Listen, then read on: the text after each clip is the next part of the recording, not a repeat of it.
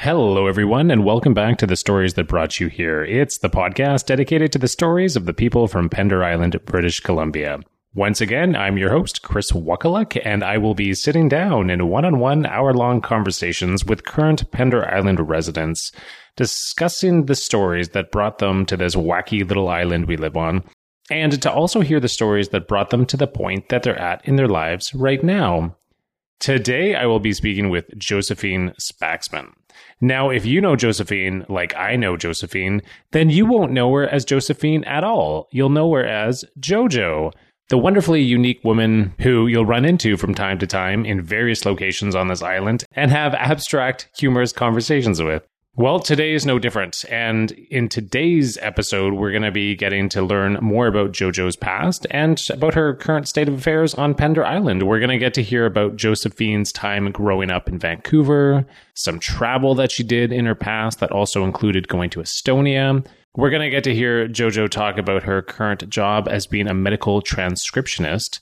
And as well, we're going to get to hear JoJo speak of a different kind of help that can be given to people in our lives or be given to us that might not seem like help at first, but actually is. Now, if you've listened to previous episodes, this one might sound a little bit different because this interview plays out more like a typical conversation I'd have with JoJo, minus an equal amount of questions coming back my way from her. So this one has a lot of fun banter back and forth in it and a lot of joking and laughing. And I had a super good time doing it. And I hope that you have a great time listening to it and getting to learn more about one of your fellow Islanders.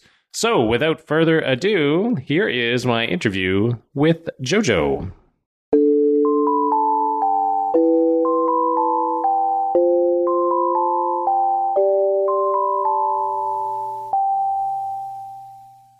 Jojo, welcome to the podcast. How are you? I'm good. Thank you, Chris. How are you? I'm doing great, actually. Like, uh, we've really enjoyed the conversation so far. We've actually been talking for a while, but uh, here we are finally with the uh, the record button on. To, right on, it's a hot one today, eh?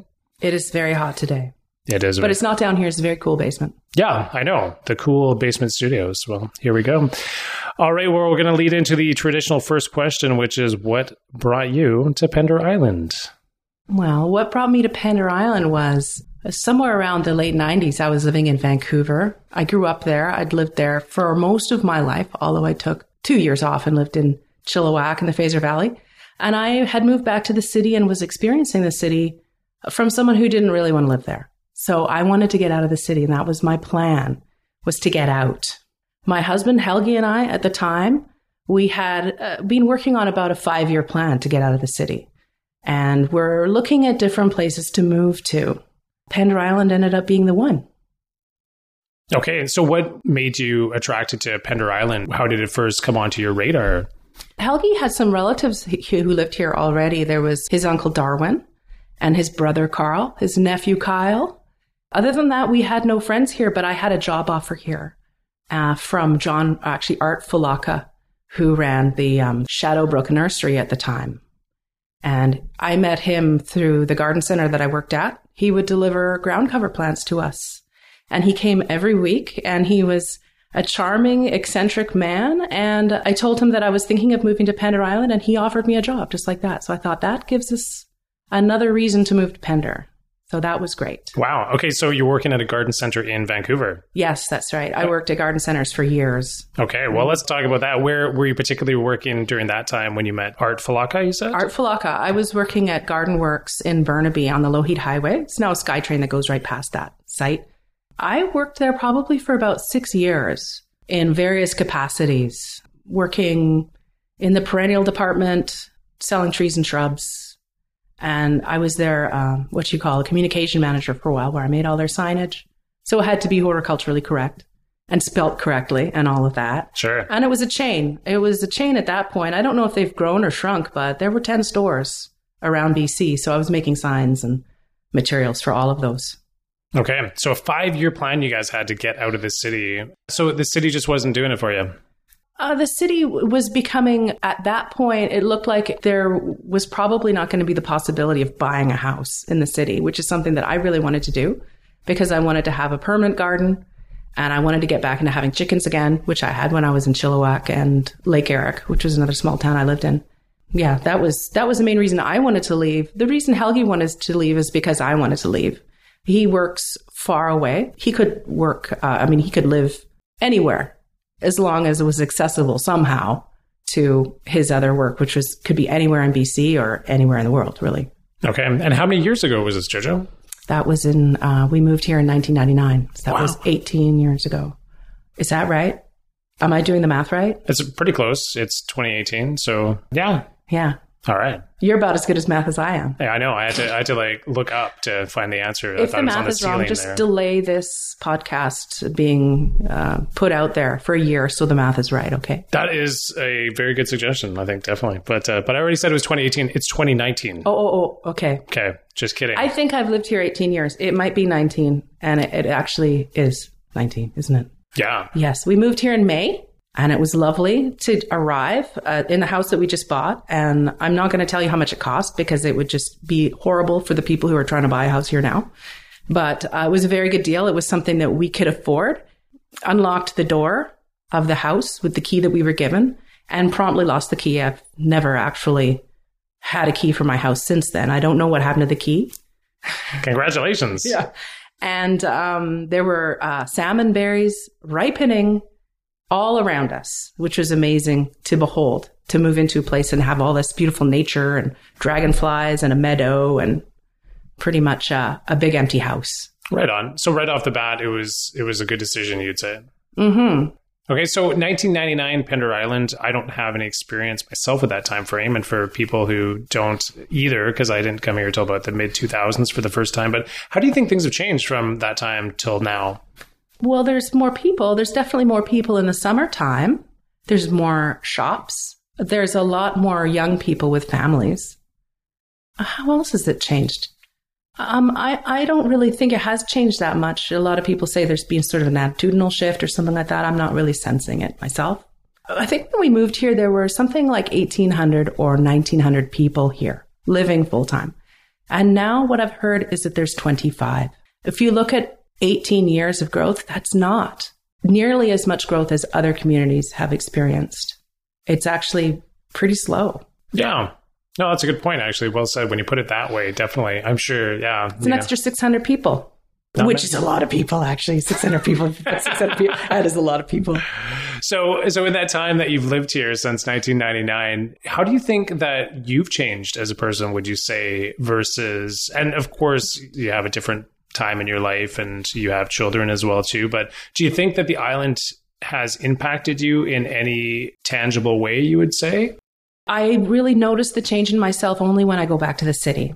I have become uh, not very good at driving in the city, for starters, not used to the hubbub, and uh, feeling pretty uh, not very fashionable when I go to the city too. And I don't know if I was really that style conscious when I lived in the city, but I think I put a little bit more effort into things. Sure. So nice shoes, matching socks, you know, that sort of thing. And I mean, this sounds pretty jokey, but I actually don't believe I've changed that much since I came to Pender Island. But that said, I've become a mother. I've worked a lot of different jobs. So I've changed, but from myself, I don't really know how. I still feel like the same person. Okay, fair enough. So you were not a mother when you first came to the island, but you had children after moving here. How do you feel about raising your children on Pender Island? It's wonderful. It's a really great place to have had kids. They are able to experience nature on a daily basis on their own terms. You don't have to go somewhere to experience it. I think nature is really important for children.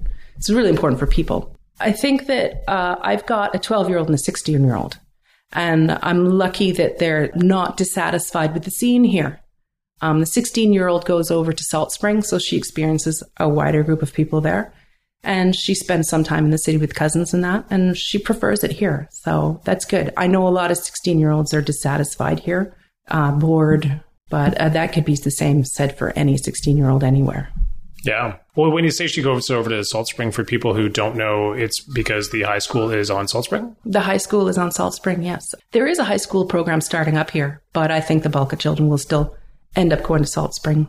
She gets on the bus at 7.15 in the morning and takes the water taxi from Port Wash over to Ganges, goes to school all day, and then does the same thing in reverse and gets home at about 5:45. So it's a really long day from 7:15 to 5:45 for a teenager. It's a lot of time.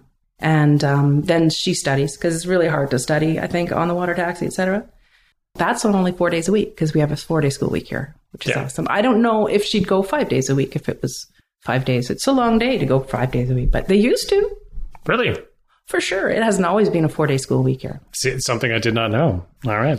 Okay. So, uh, as well, too, is that I know that uh, you're very into music as well, that people may or may not know you from the infamous band Cock on a Mountaintop. They pro- they most likely don't know me from that.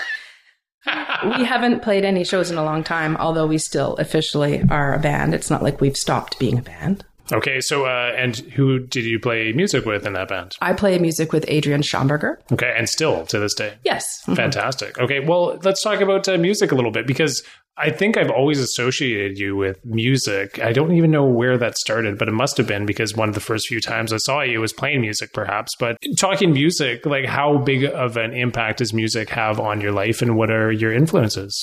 Well, I listen to music a lot. So I would say that if you listen to music, it influences you. I don't have one or the other that's more influential because it can be influential on me as in I like it or I don't like it. I tend to not like music that I feel has been overproduced. I like raw sounding music. I also like experimental music. I like music that takes me by surprise. Like if I go to see a band, I love it if I'm kind of blown away, like, what the hell are they doing? I love that. And that makes more of the live music experience better for me because I find live music sometimes a little awkward in a lot of ways. You're there in a room with people you don't know, and sometimes it can be social, socially kind of stilted. So I like music that's weird, I guess.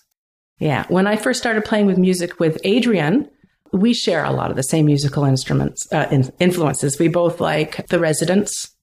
We both like The Knife. I don't know if you're familiar with them. No. They're a Swedish band. Uh, they're great. And uh, yeah. Are there any other influences that I can say I have? I know as a child, my parents listened to a wide range of music. And um, so there are a lot of albums that really bring me back to those days of uh, playing Lego to a certain song or doing an art piece or just working with my hands to music that was happening. So I think that if you were to look at that as a young child, uh, Pink Floyd influenced me. Uh, Jean Michel Jarre influenced me a lot. My dad was into that kind of thing. The Beatles, we had a lot of Beatles around. Now, what I've said probably isn't that wide ranging, but I had older brothers and sisters as well. So, or brother and sister. My brother was really, he, he had the B 52s and ska and a lot of that kind of stuff. My sister, Angela, you know, she introduced me to Frank Zappa and the Mothers of Invention very early. So that kind of stuff has influenced me definitely. But I wouldn't say, are these musical influences? I'd say no, because we don't, like when I play music, I don't sound like them. No, no. I don't try to. Yeah, that's interesting because we were talking earlier and, and I asked you about your siblings and you said you were the youngest and I'm the youngest as well too. And that's so cool to have older siblings who introduce you to experimental, different music that you're not really going to find on the radio dial. But it, that, I love that imagery of you talking about doing Lego to records playing in the background and having that memory. Maybe let's talk about that a little bit. So, what were you like as as a very young child, maybe around the age of six, seven, eight, around there. What uh, what was JoJo like then? What was I like then? I don't know. It's really hard to. Sometimes I look at pictures of myself and I don't even. I can't imagine being that person in some ways. I have little glimmers of of uh, remembrance, I suppose. Anecdotal times, you know, I'll remember uh, b- being at a dinner table and having this or that happen. But what was I like? I would say that I was really physical. I loved to ride my bike. I would sometimes, right after dinner, for some reason, the full belly, get out on the back lawn and do handstands one after the other for maybe, I think, probably about half an hour. Wow. Just do that while the while the rest of the family was finishing up dinner, and they could watch me through the windows doing that. And I knew they were watching me, but I think I was trying to perfect something. I was trying to finally just be able to stand upright on my hands instead of just going up and down all the time. And I did get better and better at it after a while. You'll see kids doing that. You see them on the monkey bars when they first get there. They just can't get off of them. They're just doing it all the time. They're practicing, practicing. Right. With a full belly. So your entertainment for the rest of your family still finishing I dinner. guess. Yeah. Although I don't know if they would have the same remembrance of me doing it because I think they were maybe just busy chatting too. Okay. Yeah. All right. It's like, there's JoJo again, Yeah. trying to perfect standing on her hands. Mm-hmm. They never called me JoJo. Okay. Whoa. What did they call you? They called me Joe. wow. And and I actually have a little bit of a problem being called Joe by anybody except for family members. Just because I've known so many Joes in my life and I tried to change my name to Josephine a couple of years ago and just try to get people to call me that so that they wouldn't call me Joe. Because I think Jojo, which is what everybody knows me as, is a bit of a, um, a babyish name. It's something that you might have until you're, you know, 14 and then get away from. Really? Yeah, I think I- so. So a lot of the older ladies on the island, they, they, they call me Joe and it kind of gets my hackles up a bit, I gotta say, because I don't like being called Joe. Wow. Okay. Well, this is this is brand new information This is for. pertinent information. I've even had it on some of my social media. yeah. Don't call me Joe. Okay. Yeah. Maybe a bumper sticker, perhaps, like, Maybe that might do it. Yeah.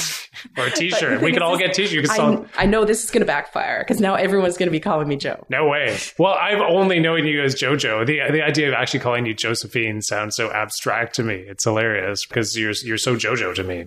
I could try something totally different too, and I've often thought that maybe I should just come up with a new name. Any ideas? Uh, no. Sapphire.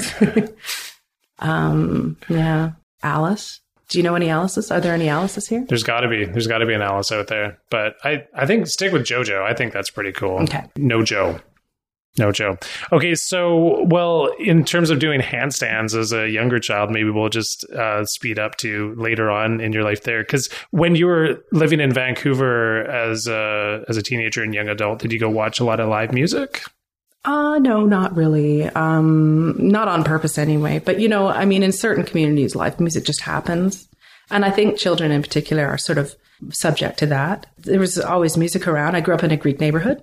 There were always people playing. There was Greek days where a lot of my friends would get up and show their prowess at their instruments. Also, um, growing up in Kits, the folk music festival and just walking into a cafe, people are playing music. But no, I didn't go on purpose and see a band probably until I was a teenager. And I think the first band I went to see was Public Image Limited. DOA opened for them at the Thunderbird Stadium. Whoa. And that would have been in 1984, I think. Yes. Okay. hmm DOA. DOA. Yeah. Thunderbird Stadium. I went to go see a few shows there when I was early uh, 20s. It was a great place to watch music, actually. hmm Fun outdoor music. What did you go to any uh, other venues when you were growing up in Vancouver? Actually, you know, it wasn't the Thunderbird Stadium. It was the Thunderbird Arena, and that's indoors. Okay. Yes. Sorry. All right. I said stadium, didn't I? You did. Thunderbird Arena is the indoor venue at, at UBC. I don't- Anyway. I don't have a story to tell about that. Ed- edit, edit, edit. But uh, so you didn't really go watch a lot of live music when you were younger, Not like in your twenties. Okay. Oh yes, in my twenties. In your 20s? Yeah, I, I watched a lot of music when I was a teenager. Okay. Went to see a lot of punk bands. That was my thing. Okay. Punk Yeah. bands. Saw some great punk bands. Let's hear it. Uh, would you want me to play a few bars? Or? No, no. I mean, like, which which bands did you go see? Where did you go watch Um, well, music? when I was growing up in Vancouver, the uh, the New York Theater was a big thing. So it was an all ages venue, and there was bands that were playing there all the time. And I went to see Crucifix there, one of my favorite bands ever. They're amazing. Who else did I see there? Oh, tons, tons of people. I went to see uh, also snuck into live venues that weren't all ages. And I saw Black Flag. You know, there was a lot of local music back then. So, I mean, I can say the names of bands and people might not know who they are, but they, uh, yeah, there are a lot of live bands playing Okay. back then. Yeah. So you grew up going to punk shows. Yes. That's great. And they were so inexpensive and so easy to get to in the city. You know, it was really great. You could take the bus. Occasionally, there'd be a show out in the suburbs, like at, you know, a, a- some fellowship hall somewhere. And that would be a bit of a struggle to get to. But of course, all the suburban punk rockers could go to those shows. Yeah. So it was great. Yeah. when I was, uh, you know, my early twenties, I used to go to the Starfish Room, Richards on Richards, the Commodore when it reopened, and it was basically what I lived for during the week because uh, it seemed like there was international bands. I didn't really go see a lot of punk music myself, but there were so many international bands coming through town for cheap, right? Yes. And uh, it just seemed like a plethora of live music, but I don't necessarily even know if it's like that anymore. But oh well, that's I, I still go to see bands sometimes. I went to see um, Unknown Mortal Orchestra in May, I think it was, which is not that recent, but for me it is. It was not a bad price. It was at the Commodore and it was 25 bucks. I believe. It's pretty good. Or at least that's how much I paid my friend for the ticket. And uh, so that was great. I think there's still a lot of live music happening, but not all ages. Hmm. They're not in all ages venues, and that's a big problem with the music scene in Vancouver right now, I think.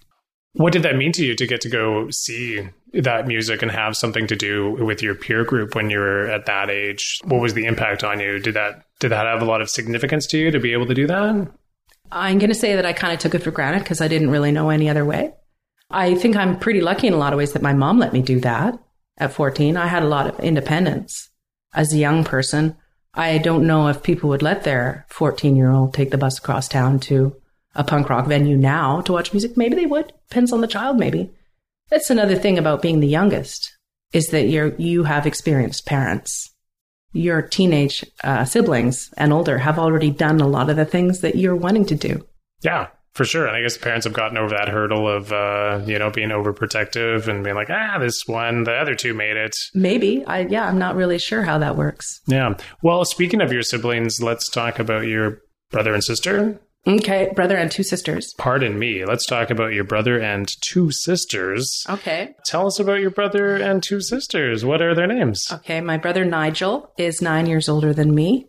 So he is uh, 58. And I'm just going to come right out and say it. He's some kind of a genius. He's um, a mechanical engineer. He also makes and flies kites for fun. And he's a British motorcycle fanatic. And a lot of people in Vancouver know him through those two things. Oh, you're Nigel's sister.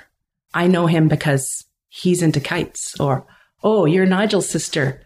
I know him because he's like got all these amazing motorcycles and builds motorcycles out of, you know, people will buy a, an old, beautiful motorcycle and it'll be either not working or already taken apart in boxes and it goes from person to person. I got an Indian, but it's all in boxes or whatever, right?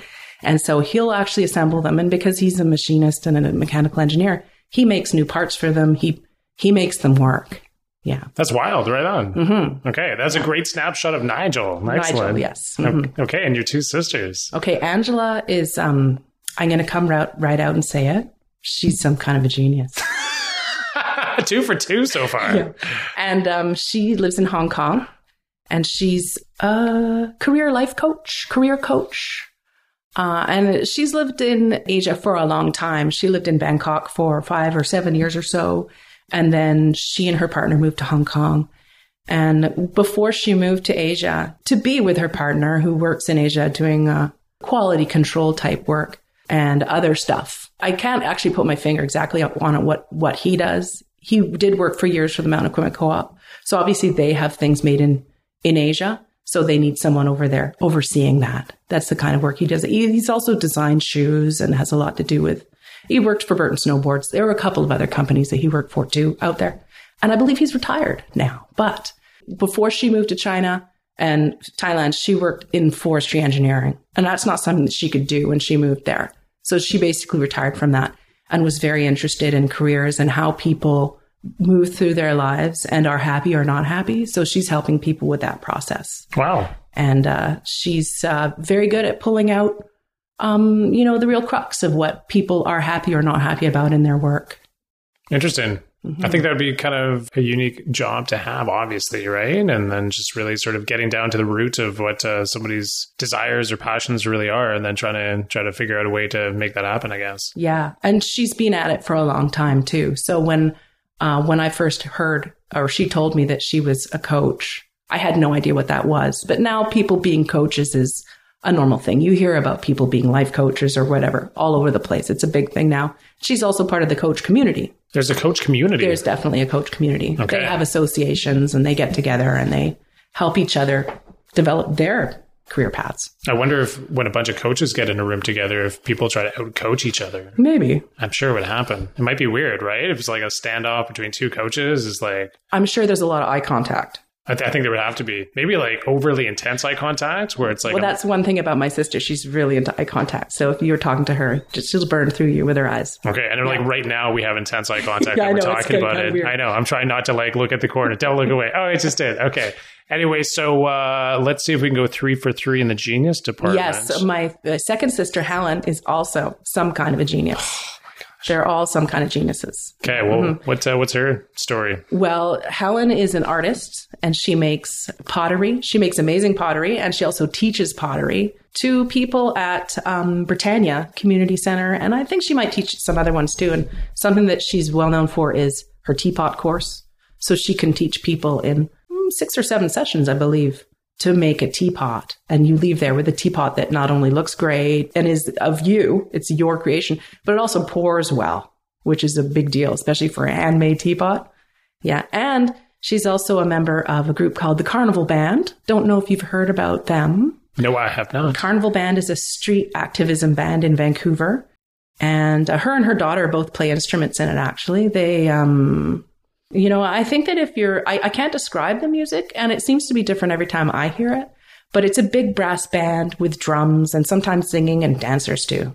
So street activism. Yes. So they'll go to protests and help with the protest by having a musical score Oh, to walk to. And yeah. Okay. So they just try to give a little bit of a uh, foundation of musical involvement for basically like supporting the uh, protests.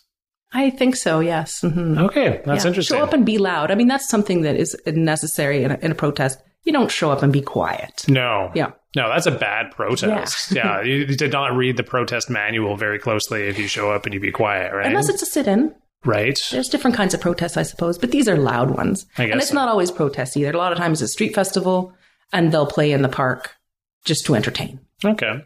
Okay, so you got two siblings in Vancouver, one in Hong Kong. Have you been to Hong Kong yet? No. Okay. Any plans to go? Uh, I don't, I, I'm, the, the notion of it makes me in some ways nervous. Do tell. Opposite of what I like in terms of just how quiet and how much space we have here. I like that. I, I feel like I need to go and visit Hong Kong before my sister leaves Hong Kong. I don't know if I want to bring my kids there. I think it would be maybe stressful. So I also feel like it's something that if you're all the way there, you want to go somewhere else too. Yeah, for sure. A lot of people stop in Hong Kong to go to where where would they go? Vietnam, Bali, you know, somewhere like that. Maybe even Australia. So Okay. Did you travel much uh, when you were younger, or yeah, um, my parents are both from England, and all of our relatives were there. So about every three years, we'd go back to England. First time I remember going, I think I was seven years old, but I had been once before. I just don't remember it because I was too young. Uh, lovely times with cousins and seeing castles and that sort of thing. I don't think I traveled to anywhere else until we went back one year when I was 12, I believe. And we went to, oh no, I would have been more like nine. We went to the Netherlands for a couple of days. And, and I, when I was in my 20s, I went to Finland and then had a week long excursion into Russia. And I went to Estonia as well. wow, those sound like some really unique places. What uh, what was your last impression of, uh, let's say Estonia? I don't really know anything about Estonia. What was your last impression of Estonia? beautiful crumbling architecture just uh you know i mean it was clear at that point too i guess it was 97 when i was there so uh, it had been an amazing artistic and cultural place but had lived under soviet regime for so long that when it finally came out of that there was uh, a lot of repair to be done. But beautiful place beautiful people amazing art. I would have liked to have spent lo- longer there. I'd like to go there again What sort of art did uh, did they have that you remember? I just remember going through a couple of privately run galleries, and there were a lot of local art there, and just the the scope of what was on display in the place really impressed me. I mean, art always does. I'm I'm amazed by people who can spend hours and hours and hours perfecting their craft, and just get so good at it, at what they do, whether it's this particular type of brushstroke or color or whatever. It fascinates me, and there was just obviously a lot of time put into these pieces of art. And they were also unique and I think really expressive of the landscape and of the life there. Neat. Okay, so you feel like the reflection of what you saw with the paintings reflected the reality that you were sort of observing in your short time there? Yes. hmm The colors on the street, the old architecture, the plants. Yeah. Cool. Well, speaking of art and uh, such, what sort of passions do you have in your life right now? What are you really passionate about, and uh, what's uh, what's got JoJo stoked? Oh boy. You know, it's funny. I think that a, a, lot of people might think that I do a lot of different things. I'm a busy person in that. But whenever people ask me that question or a question like that, I am at a bit of a loss of what to say. And I don't know if it's the state of my brain or my age. I'm not really sure. What I do right now a lot is I'm a medical transcriptionist. So I sit at my desk and I listen to doctors and I type out what they say. And in doing so, there's not really a lot of room for my own thought to take place. I'm used to in the past, uh, I've worked at the ferry terminal. And in that job, there was a lot of room for thinking my own thoughts and doing my own things and also having conversations with people there. And I think I used my brain more in a way, even though this job that I have now engages my brain, it takes the whole thing. And I can't just space out and think about something else while he's telling me about someone's medical issues I have to type out. So I think that has in some ways led to a little bit of a creative deficit on my part. And I'd like to do more that's creative. But, you know, for years I've done knitting and that's a big creative thing for me. I like to garden and I like to paint. I like to paint on fabric. But there's not one sort of overriding passion right now. And I think I kind of need to, I'd like to work on that. I need something to kind of take over. For a while, there was songwriting. I was writing so many songs all the time. I haven't done that in months. Yeah. Well, the time's come and go for these things, right? Mm-hmm. it could also be, be, because I'm in a relationship which is fairly new, and that takes up a lot of space too. Whoa, let's talk about that. You're in a new relationship. Well, it's I shouldn't call it new because it's over a year. But yeah, it, it takes up a lot of my uh, mind space. You know, I stop working and then I might think about Stephen a little bit. So there's less room for, you know, doing other things with my brain. Okay, well, I've had the pleasure of meeting this lovely gentleman named Stephen, but uh, what you can you tell the listeners listening about your new guy, Stephen? Well, I don't know. I mean, I, I think that you'd almost just have to meet him because how how do you describe a person? What do you want? Uh, what he does? Well, not necessarily what he does. Actually, I think the second time I met him, he was coming back from either it was Germany or or France, a theremin workshop he was taking. Yes, mm-hmm. he was in the theremin workshop. That's right. He's How- a thereminist. He's a musician but he plays in bands too. He's in the band Slow, which is, I guess, in the process of. Um, well, they they've been playing again for about a year after not playing together since about 1987. Slow. Slow. Okay. Slow. What sort of genre are they? I would say that they are rock. They came out of you know uh, the punk scene. A lot of people that were playing music at that time and who they were associated with be punk, but I wouldn't say that their music is punk. Maybe their appearance might be punk. Some people say that they are grunge rock, but that's pre-grunge 1987. All right, so you have a uh, a new partner in your life that's taken up a lot of mental space. But it, you know, just to get back to what you were saying about the job that you have right now, and about how you have to be so focused all the time, and you don't have time for your own thoughts. That is exhausting. That is really exhausting. Yeah. Yes. Mm-hmm. Yeah, it is. So when I get asked the question, "What have you been up to lately?" It's like, ah, oh, geez, what have I been up to lately? lots, but at the same time, nothing at all in a way. But I, I do find the work very entertaining. I am a little voyeuristic. I like to hear about what's going on in people's lives. I work from, for some psychiatrists, and the stories that they tell me over my earphones are very fascinating. There's a lot of empathy there too for the people who are going through those things without actually being in the hospital with them and seeing them or meeting them. I do have to put a lot of care and attention to making sure their medical record is accurate you know. You know, I didn't even know that you did this. How did you get into this career? Ah, I feel like it's something that I read on a matchbook cover, you know, like do you want to be an amazing illustrator? Yes, I do. It, it, that's what it really felt like when I first started getting into it. Although I did hear about it from a person here on Pender. I have a friend who I was delivering some broccoli starts to. She wanted to grow purple broccoli, so I brought it to her. And I said, What are you doing? She said, Oh, I'm a medical transcriptionist. And I saw what she did and it looked really neat. She works from home and she had actually just graduated from the program that she trained for in a year to get this job. So she took this online course and she was just starting up and uh, it was cool. So I thought, I'm going to look into that. And I looked into it a little bit more and a little bit more. And then I, I signed up for the course. I thought, you know what? I'm going to do this because I need to get out of, I, at that point, I was gardening, I was landscaping, I was pruning people's trees. It was hard on my body. And being a self employed gardener around here too, uh, sometimes it, it's difficult to make money because not only do you have to get to the job and do it, then you have to go home and you have to bill the person. And I just found the whole process a little bit, a little bit too much for me. I could, I thought I can be working eight hours a day, but I'm not because there's all this prep and all this, frankly, procrastination that goes into my life.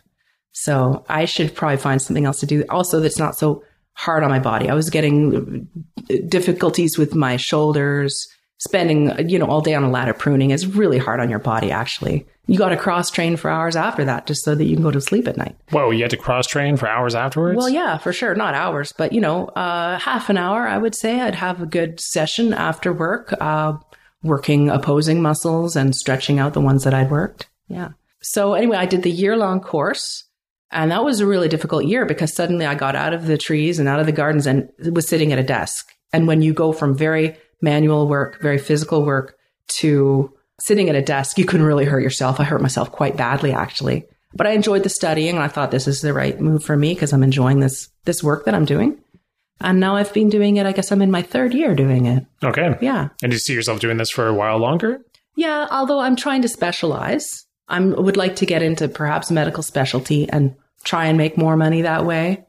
Also, I do other t- forms of transcription too. I've transcribed writing for local authors, and I've transcribed interviews uh, from someone who's uh, who was doing some work with different people on the island. I'm working for a website a little bit too, typing, and that's me- that's a medical website. So I'm typing out interviews that they've had with doctors. Okay. You know, what you said about having empathy while listening to, sorry, a psychiatric interview Mm-hmm. and then having empathy for what you're hearing. Not to delve into that too much, obviously, because it's confidentiality, I'm sure, but that's actually uh, sounds really cool, you know, to hear you say that through your job and just listening to other people, I guess be pretty open, I'm sure, and just have empathy towards that. That's pretty neat. I don't even know if this is going to make the podcast or whatever, Right. but I, because we probably shouldn't talk about that too much. You know what I mean? Yeah, Oh, but- it's all right. Well, we're not going to say people's names or anything, or even names of doctors. Sure. But the kinds of things that they talk to or uh, about are sometimes things that I can relate to in my own life or the people around me, and give me a li- little bit of a better understanding on different forms of mental illness and what people go through in the process of trying to get better. Hmm. And that's a that's a that's a huge field, you know, which is not very well understood. And I don't like a lot of the medicine that goes on that I hear. I think, oh God, that person's on a ton of pills. And you can see that half of the pills that they're on are actually just trying to counteract the side effects of the other pills they're on. So you watch these medical stories develop and you just, just kind of get a little bit disheartened about it. There was one woman who was in the psychiatric, has been in a psychiatric ward for the last three months that I've been working for this one. And I'm just, I can see that she's trying to get out, but it doesn't look like she's getting any closer. And it's, that's sad to see. Wow. Yeah, that's really interesting that you get to sort of have a little bit of a window into strangers' lives and I guess make some intuitive decisions in your own life, let's say, through what you're what you're experiencing through that. I guess that is would probably help you within your own life with decisions that are becoming or coming down the road or decisions you have to make in the present. Do, would you say that that's accurate? Uh, yeah, for sure. And on the top of that list would be avoiding going to the hospital in the first place, oh no. especially the psychiatric ward. Okay, do not wind up in the psychiatric Yeah, ward. that would be that would be job number one. Okay, I know, sure. I know. It's like girl interrupted. She didn't want to wind up in the psychiatric No. ward. Yeah, and bad things happened. Yeah. hmm Uh, okay, well, you mentioned earlier as well about bringing over some broccoli starts to the woman who helped you get started in this new career, and that leads us into the second traditional question on this program, which is who has helped you along the way on Pender Island, Jojo? Who has helped me on Pender Island? Well, I suppose that lady did in uh, being open and turning me on to that particular job. Okay, can we name her name? Sure. Um, her name is Kathy McKean. She's Sean Tam's mom. Okay. Yeah, she's a lovely person. Very nice. And someone who I can say she seems very happy in the way she lives. And that's something that I would like for myself. You know, I think she's a bit of an inspiration that way for me anyway. She's, she does a lot of little different things that make her, make her happy and that she contributes to the world around her that I think are cool. Okay. Yeah. hmm Yeah. I think she lives a life of grace, actually, which, you know, is inspiring. But as far as like other people who've helped me on Pender Island, I suppose that Art Falaka helped me right off the bat by hiring me and anyone who's hired me in any jobs here. Got to thank them. That was nice of them. But really, I've been thinking about this a little bit lately about how people help you. And a lot of the time, the people that help you are the people who uh, you wouldn't necessarily think are helping you. Sometimes they're helping you by putting up a boundary or, or not talking to you anymore or things like that. They're helping you develop as a person.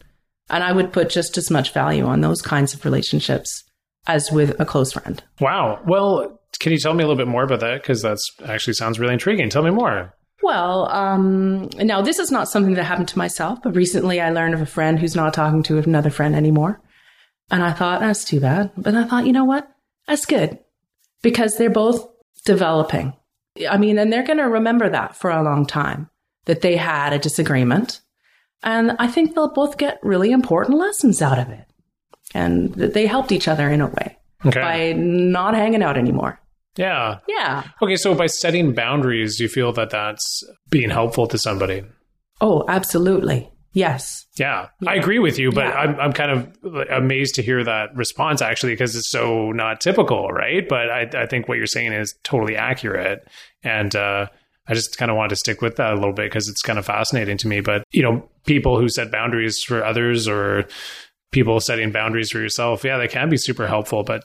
The point is, like, there's there's different ways to be of service and helpful in people's Yeah, lives. and sometimes that way is saying no and saying, I had enough of you or whatever. mm-hmm. Yeah, I don't know if I can really extrapolate on that any anymore, but I think that we all help each other on a regular basis around here um, by being nice to each other, by but also by going, yeah, screw you, man. I think honesty is important. Nice. That's really nice. Seriously, Jojo. And it's it's a little refreshing to hear that, I think, because I think it's so much of the communication we have is uh, just sort of like teetering on the edge of honesty. And I know I struggle with it myself, you know, in times where I feel like I really need to say this, but then I worry about how it's going to be perceived and then don't don't do it i feel like it's a disservice to myself and to that person as well too and i i don't really walk away from that feeling that great about it but when i do really own my feelings about things boy does it feel better you know It feels better, and it also, you know, let's say you said the wrong thing, uh, you'll learn from that. sure Yeah. mm-hmm. I think learning is something like it's uh, one of the more important things that we can give to each other is sharing information and learning from one another. So, yeah. Yeah. what sort of things do you think that you've learnt in your time on Pender Island? Because you said that you spent a lot of time doing gardening and having different jobs along those lines. But what sort of maybe interpersonal skills or or through relationships or through work that you've done, experiences that you've learned through being on Pender, would you say? hmm. I, well, I know that when I first moved here, I had lived in a small town before and had some small town type experiences where um, felt a little bit talked about, especially when I was new there. Who's that? You know, that's natural. That's natural for someone in a small t- community to wonder who the new person is. And we will all talk about that new person. Hey, did you see who moved into so and so's house? And and it, it's of interest. And for the new person coming, it can be very daunting. It can be very claustrophobic. And they're wondering why everyone is looking at them or, or wanting to say hello or being, as we're known here, sometimes aggressively friendly. And it's a, a hard part of moving into a small community from a big one is getting used to that. I know that my first year here, uh, especially, well, my first couple of months, I moved here in May. So I was a summer person. And then when I stuck around past October, November, people realized, oh, this person lives here now. And that's when it came on. People were coming to my door and who are you? And I kind of had had the summer to get used to some of it, but it was um, fairly daunting at first. And I went through a little while of feeling a little claustrophobic around here. And uh, learning from that experience, I just now realize with more people moving here all the time that when people do first arrive, you want to know about them. And it's important to not be too pushy, I guess, or, or too inquisitive or too nosy right off the bat. That was a learning thing. I learned that from, uh, you would know them. There was an old couple who used to live here called John and Jean Ulmer. Very sweet people. They uh, had been married for 50 years. I believe they were in their 80s when they finally moved away. And they were both very aggressively friendly with me in, from, from different angles. I didn't actually know they were a couple. I just remember him and I remember her and it was like, oh my, like these, and there were a couple of other ones too. And uh, I feel like I learned a lot about the process of maybe uh, like I, I learned from them not what to do. They're very sweet people, but that's something I definitely learned from them and have noticed it in others too. You know, you do something a bit uh, terrible or odd or in your face, and you try not to emulate that. Okay. I've never heard that term aggressively friendly, but it exists for sure. I think that I actually first heard it uh, on a YouTube video about Pender Island. What? Yes. It was, I don't know if I could find it now, but I was looking up Pender Island and I, there was someone who was, uh, it was a couple. They were in a car and they were just driving around the island shooting the shit with uh, the camera. And this is what we're doing now, and this is what we're doing there. And it didn't have a lot of views. It wasn't a viral video or anything. They described an experience they had just had. They parked at the beach and they had to get this off their chest. They had picked up a hitchhiker, and the hitchhiker was aggressively friendly with them. And they were noticing that the people of Pender Island were aggressively friendly. This hitchhiker had not only gone in the car and given them both hugs from over the car seats, but invited them to a potluck later. Wow. Yes. Okay. And through watching the video and understanding where they were and what they'd been through, I'm pretty sure it was Shandor. Who you should probably interview on this show if you could ever pin him down. Oh, yeah. No, Shandor's a, a must get. for Yeah. sure. mhm. Yeah. I don't know how you're going to get him to do this. I'll figure out a way. Figure out a way. Yeah. Mhm. But uh, yeah, another thing is on our ferry brochures, we used to have separate ferry brochures for every island. So you pick, could pick one up for all of the Gulf Islands, actually. And it was a, a multicolored booklet. And it was brown, but on the inside, like the Pender Island page was blue, I believe. And anyway, so you could look at it, and there was a little intro that told you, the ferry passenger, about the island, paragraph long. And on the Pender Island one, it said the friendly islands. Not the aggressively friendly Not the aggressively, islands, but no, just, just the the- friendly the friendly islands. Yeah. And that, I think, really set the tone. Uh, we wouldn't have been this way had they not put it in the ferry brochure. Okay. It's their fault. They conditioned us to be friendly through the ferry brochures. I think a BC Ferries person came here actually and figured we were friendly. Or maybe they had nothing else to say about us. I'm not sure. I wonder why. I wonder why we were established as the friendly islands and poor Galiano, Mayne, Salt Spring. What, what labels were they given? I can't remember. I didn't read them. I wasn't going there. yeah, no, unimportant because we're the friendly ones and uh, forget about those ones. But uh, I'm curious, Jojo. I'm curious about uh, the rest of your family lineage. We talked earlier when you came over and you mentioned that uh, both your parents are British. Uh, so, what are your parents' names? My dad's name is Ray Yep. and my mom's name is Wendy. Okay. And I am actually really curious about uh, your your grandparents. If you feel like uh, speaking of that, my right now. grandparents. Yeah. Okay, well, you know, I they were all over in England, so I only met them each a handful of times. Okay. Um, I would say that I probably knew my grandmother the best. That would be my mother's mother, and her name was Winifred Gamble. Wait, wait. Winifred Gamble? Winifred Gamble. that is a super cool name. It is super cool, isn't it? Yeah. And her uh, maiden name was Offley. Well, that's even cooler. Winifred Offley. O F F L E Y. Sounds like she should be. In the awful trade. Re- No, I was going to say an author of some kind. Oh, an author, Yeah, yeah. probably Mhm. like penning 30 books and Yeah. you know, bestsellers. Crimes? Crime drama? I was going to say romance. Oh, romance. That's what I was picturing. Yeah. Yeah. If my grandmother wrote a book, I don't know what it would be about. Probably geese or Mm. something like that. She was uh, very into her geese, I would say. That's what I really remember her from. And she probably died when I was maybe eight. I, that's the last time I saw her would have been when I was seven. And um, she was in a wheelchair by the time I knew her. She had had a leg amputated when I was a kid. My understanding was that she'd been in a horse accident, but I think that was a load of BS. I'm not sure. Uh, I've also heard that she had um, something called uh, uh, arteritis, which affects your circulation. Mm. hmm Mhm. Not diabetes, which can lead to amputation. It's a similar sort of blood condition where you're not getting correct flow. So it was an infection, in other words. She had an infection, like maybe it was from the horse accident, and then she lost her leg, but it's pretty late in life that she lost her legs. I don't know what she was doing up on a, on a horse, but but she was a lovely lady, and I remember her as being sort of quite matronly. And she would sit and watch us cousins as we played dress up and had tea parties in the yard. So it was a very idyllic kind of situation. Okay. Yeah, very very sweet lady. And I don't know much about her, but my mother says that I'm very much like her mother in some ways that are unexplainable. Recently, I was at my mother's house. I said, I think I'll have sugar in my tea. She said, You don't usually take sugar in your tea, do you? I said, Well, just in the morning and then at night as well. My first cup and my last cup is got sugar in it. She said, Oh, you know, that's just like what my mother used to do.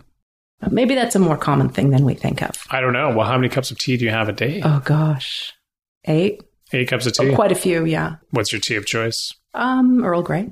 Okay, of course it is. British. Ah, yeah. Some people don't like it. They say it tastes like flowers. I Mm. like it. I I don't like other types of flavored tea like blackcurrant that much though. hmm I also really like what's it called? I can't remember. It's one of the celestial seasonings ones. I'd recognize the box if I saw it. Make one up. Oh, Bengal tiger. That's what it's called. Oh, Mhm. Bengal spice. Bengal spice. It's a bit yeah, it's spicy. It's got a tiger on the cover. I You- like that one. You got to pull that bag out after the first minute, or else it's just too intense. I, I, think, think, so. that's the point of it, though. It, it kind of clears your sinuses or something, doesn't it? Yeah, it gives you a kick Mm-hmm. for sure. That's a good one. Um, all right, okay, an eight cup a day tea drinker, It's fantastic. a lot of tea. Coffee at all? Not really. No, it Okay. doesn't do me any favors. Without much tea, where's there time for coffee? For crying out loud, I like sometimes I'll go out for coffee. I like iced coffee, but I don't generally make it at home. Okay, there's a crystal ball in front of you, or if there was a crystal ball in front of you, 10 years from now, do you see yourself still on Pender, Jojo? Like, what keeps you on Pender Island, and do you see yourself being here 10 years from now? Well, uh, yeah. Do I see myself still being here in ten years? Um, in ten years, my children will be grown up, and um, I wouldn't say they're tying here me here because I like this place. But without them here, I might actually want to move away to be closer to them. If they move away, for example, somewhere exotic, I was hoping for maybe Helsinki or Tallinn or even just Ladysmith. That would be fine as well. Okay, Helsinki or Ladysmith, one or the other, doesn't matter. Doesn't no, matter. Pre- no preference. Somewhere more exotic than here. okay, well, Helsinki sounds pretty exotic, but you said you took a trip to Finland, though, right? Yeah, it's a lovely place. I would love to have like some kind of a working holiday there or something. Uh, yeah, it's it's a really amazing place. Finns are odd people. I'm not so sure I could be one of them, but I like their country. Mm. Saunas. Saunas are beautiful. Um, Helgi's got relatives who are very traditional Finns, Finns who live up in the region of Savo, which is central Finland, and they have there what's called a Savo sauna, and it's very natural. In its fullness, it would have wood smoke. It would be wood fired. It would be outside. It would be made of natural materials. You would also jump in a lake afterwards. If you were really hardcore, you'd get the tar on your body Whoa. and then tar pitch and then scrape that off and maybe whip yourself with stuff. I didn't get, I didn't go that far, That is hardcore. but it's, uh, it, that is an amazing piece of culture they have there. And yeah, it's enjoyable. It's amazing, especially when you consider that some of the heavy drinking that goes on inside saunas. And, you know, for a lot of us, I don't drink much at all anymore. I get drunk too easily, frankly, but basically they will go into the sauna with their friends with their beer and their spirits and get hammered. But the amazing thing is, in the morning, they're clean. They're clean and they've detoxed so much because they've been in the sauna and gone through all of that. So they don't have the same hungover feeling. They might have a headache, but they don't feel grotty like Wow. people generally do Sure. after a night on the town. I'm just kind of amazed that you're getting people are getting wasted in the sauna. Yeah. I'm, I'm not going to paint every spin with the same brush, but I saw a lot of drunkenness while I was there. They like to drink and they don't, you know, they don't drink all the time, but they definitely have their times. Okay. Mm-hmm. All right. Like sauna time. Holiday time too. They're on holiday. It's the weekend. This is what we're going to do. Go time. And they like to greet the dawn too. Greet the dawn. Yeah, mm, for sure. Well, I mean, it's almost, it's not land of the midnight sun up there, but the, the sun comes up early and it's a special thing. If you've been up with your friends and family so long drinking that you get to greet the sun in the morning. of course it is. Actually, it was some, some weird memory I have is the Finnish Olympic hockey team winning gold and, and seeing the picture of them partying with the sun coming up and staying up all night. And I was like, wow, that, those guys know how to party in Finland. they Good do. for them. hmm All right. Um, okay. Well, we're creeping up near the end of our time here. That was going by pretty fast. Eh? really? How many questions have we gotten through? Two? I lost track of the questions. It's been pretty rapid fire so Oh, far. okay. Yeah, but uh, well, because like we got the two traditional ones down, but maybe another like twenty six. I think we're in there. So- 26 questions? I don't know how many. Oh, I, did we answer questions without being asked? no, I, I I asked a ton of questions. I think I'm I really question oriented right now, and I kind of want to know what the questions are. Okay, well, I can ask a specific question right oh, now. Okay, yeah. Okay, so we talked about your grandparents, travel, isn't that? I never talked about my grandfather. Sure, let's talk. And you know, okay, I'll just say a few things. Cyril William Spaxman okay. was a greengrocer who lived in King's Lynn, Norfolk, and he had his own shop. And that's where my father and his two sisters were raised. And he, I believe he started out as a milkman and he had horses and he would deliver milk. And then he got into the fruit and vegetable business, which meant dealing with importers and also selling at the Tuesday market. So my dad was raised in a setting of uh, being a merchant's son, which I think had a big impact on him. It's not a big town in England, it's a small town. It's just really fascinating to me. I, I didn't know him very well, but he was, I think, quite eccentric, quite an eccentric old guy. And he hated having his picture taken.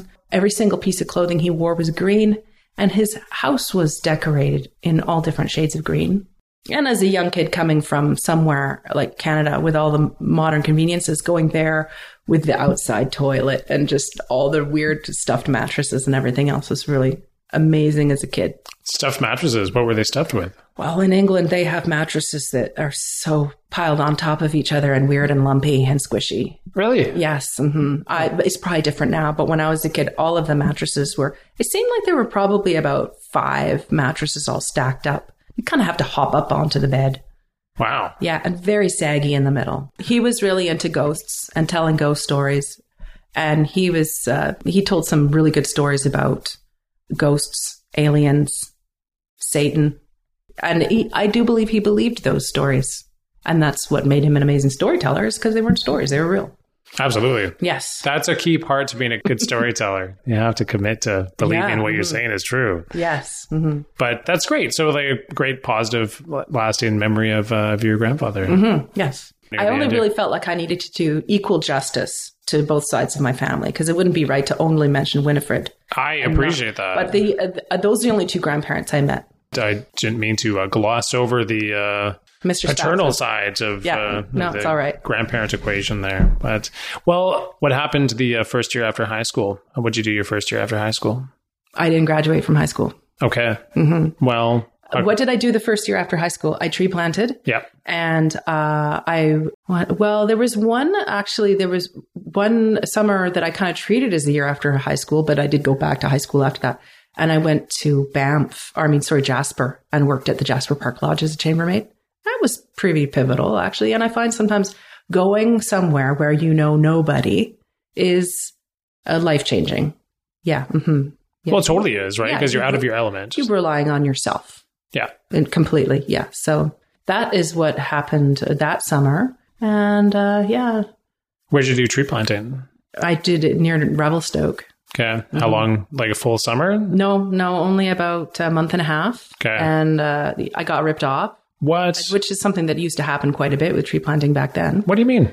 Well, someone would get the contract Yeah. to hire a bunch of tree planters, go up, set up camp, get them to work, go back to town, get the money, and they disappear. No. that way. used to happen quite a bit. Really? Yeah. That's so unfortunate. Yeah, I know it is. So, did you work for a whole month and a half and not get paid? Well, the way they looked at it is that I paid my camp fees.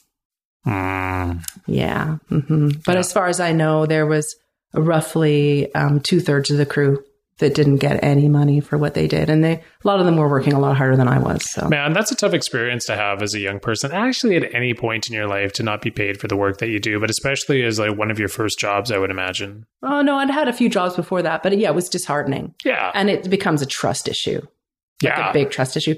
But I have to say, the time that I spent up at that camp was nice. They did supply us with, as far as what I've heard about other um, tree planting camps, something that made this camp very special is that it was on a lake, so we could bathe, Hmm. and that's a that's a really big part of tree planting. A lot of the time is not being able to bathe, so we had that, and I thought that was pretty awesome. And in a lot of ways, I mean, yeah, we worked hard, and I was supposed to come out of there with money, but it didn't ruin my summer or my year or my life. Right? Yeah. Who was your uh, closest friend uh, when you were working in Jasper that summer? Um, I made a boyfriend actually who I, I became very friendly with. hmm And I think a lot of people did that in, in uh, resort town settings. As you do. Sort of put it this way, but you end up hooking up. Yeah. And so this young man was a, um, uh, was a cook. He was a breakfast cook and, uh, he was Quebecois and he spoke very little English. and I spoke very little French. So I don't know. I don't know if we were really good friends, but we were quite close. Yes. Lovely. What was his name? Sylvan. Sylvan. All right. Okay. Well, thanks for sharing that. I appreciate it. And thanks very much for coming in, Jojo. I really appreciate I always enjoy talking to you. And it's fun to get to do this with you because our conversations are always uh, pretty rapid fire back and forth. Mm-hmm. And uh, I like the way that you communicate. And it's always fun talking to you. So Thank you, Chris. You too. Right on. Yeah. Okay. Well, there we, we don't, go. We don't have to do it anymore ever again now, though. We're done. No way. We're not done. We like we might have to do more. Actually, we'll talk more. Yeah. Later. Okay. Bye, Jojo. All right. Well, that was a pretty enjoyable interview. And to honor that interview, I decided I'd come to Lively Peak Park.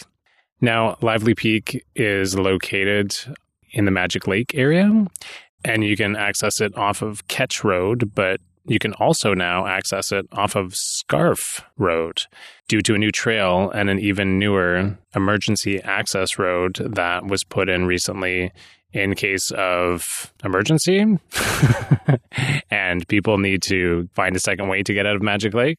Anyway, so I came up through that uh, new road, walked up, and then I walked up through the short trail to get to the top of the park.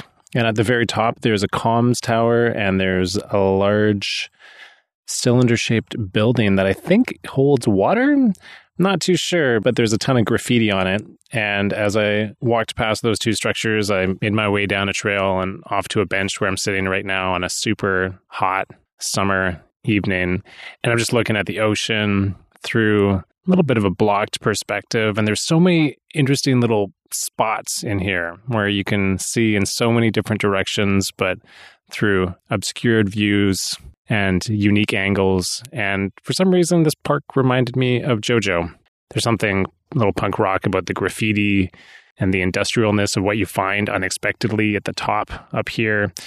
Also, the uniqueness of all the little spots that you can sit down and enjoy the views.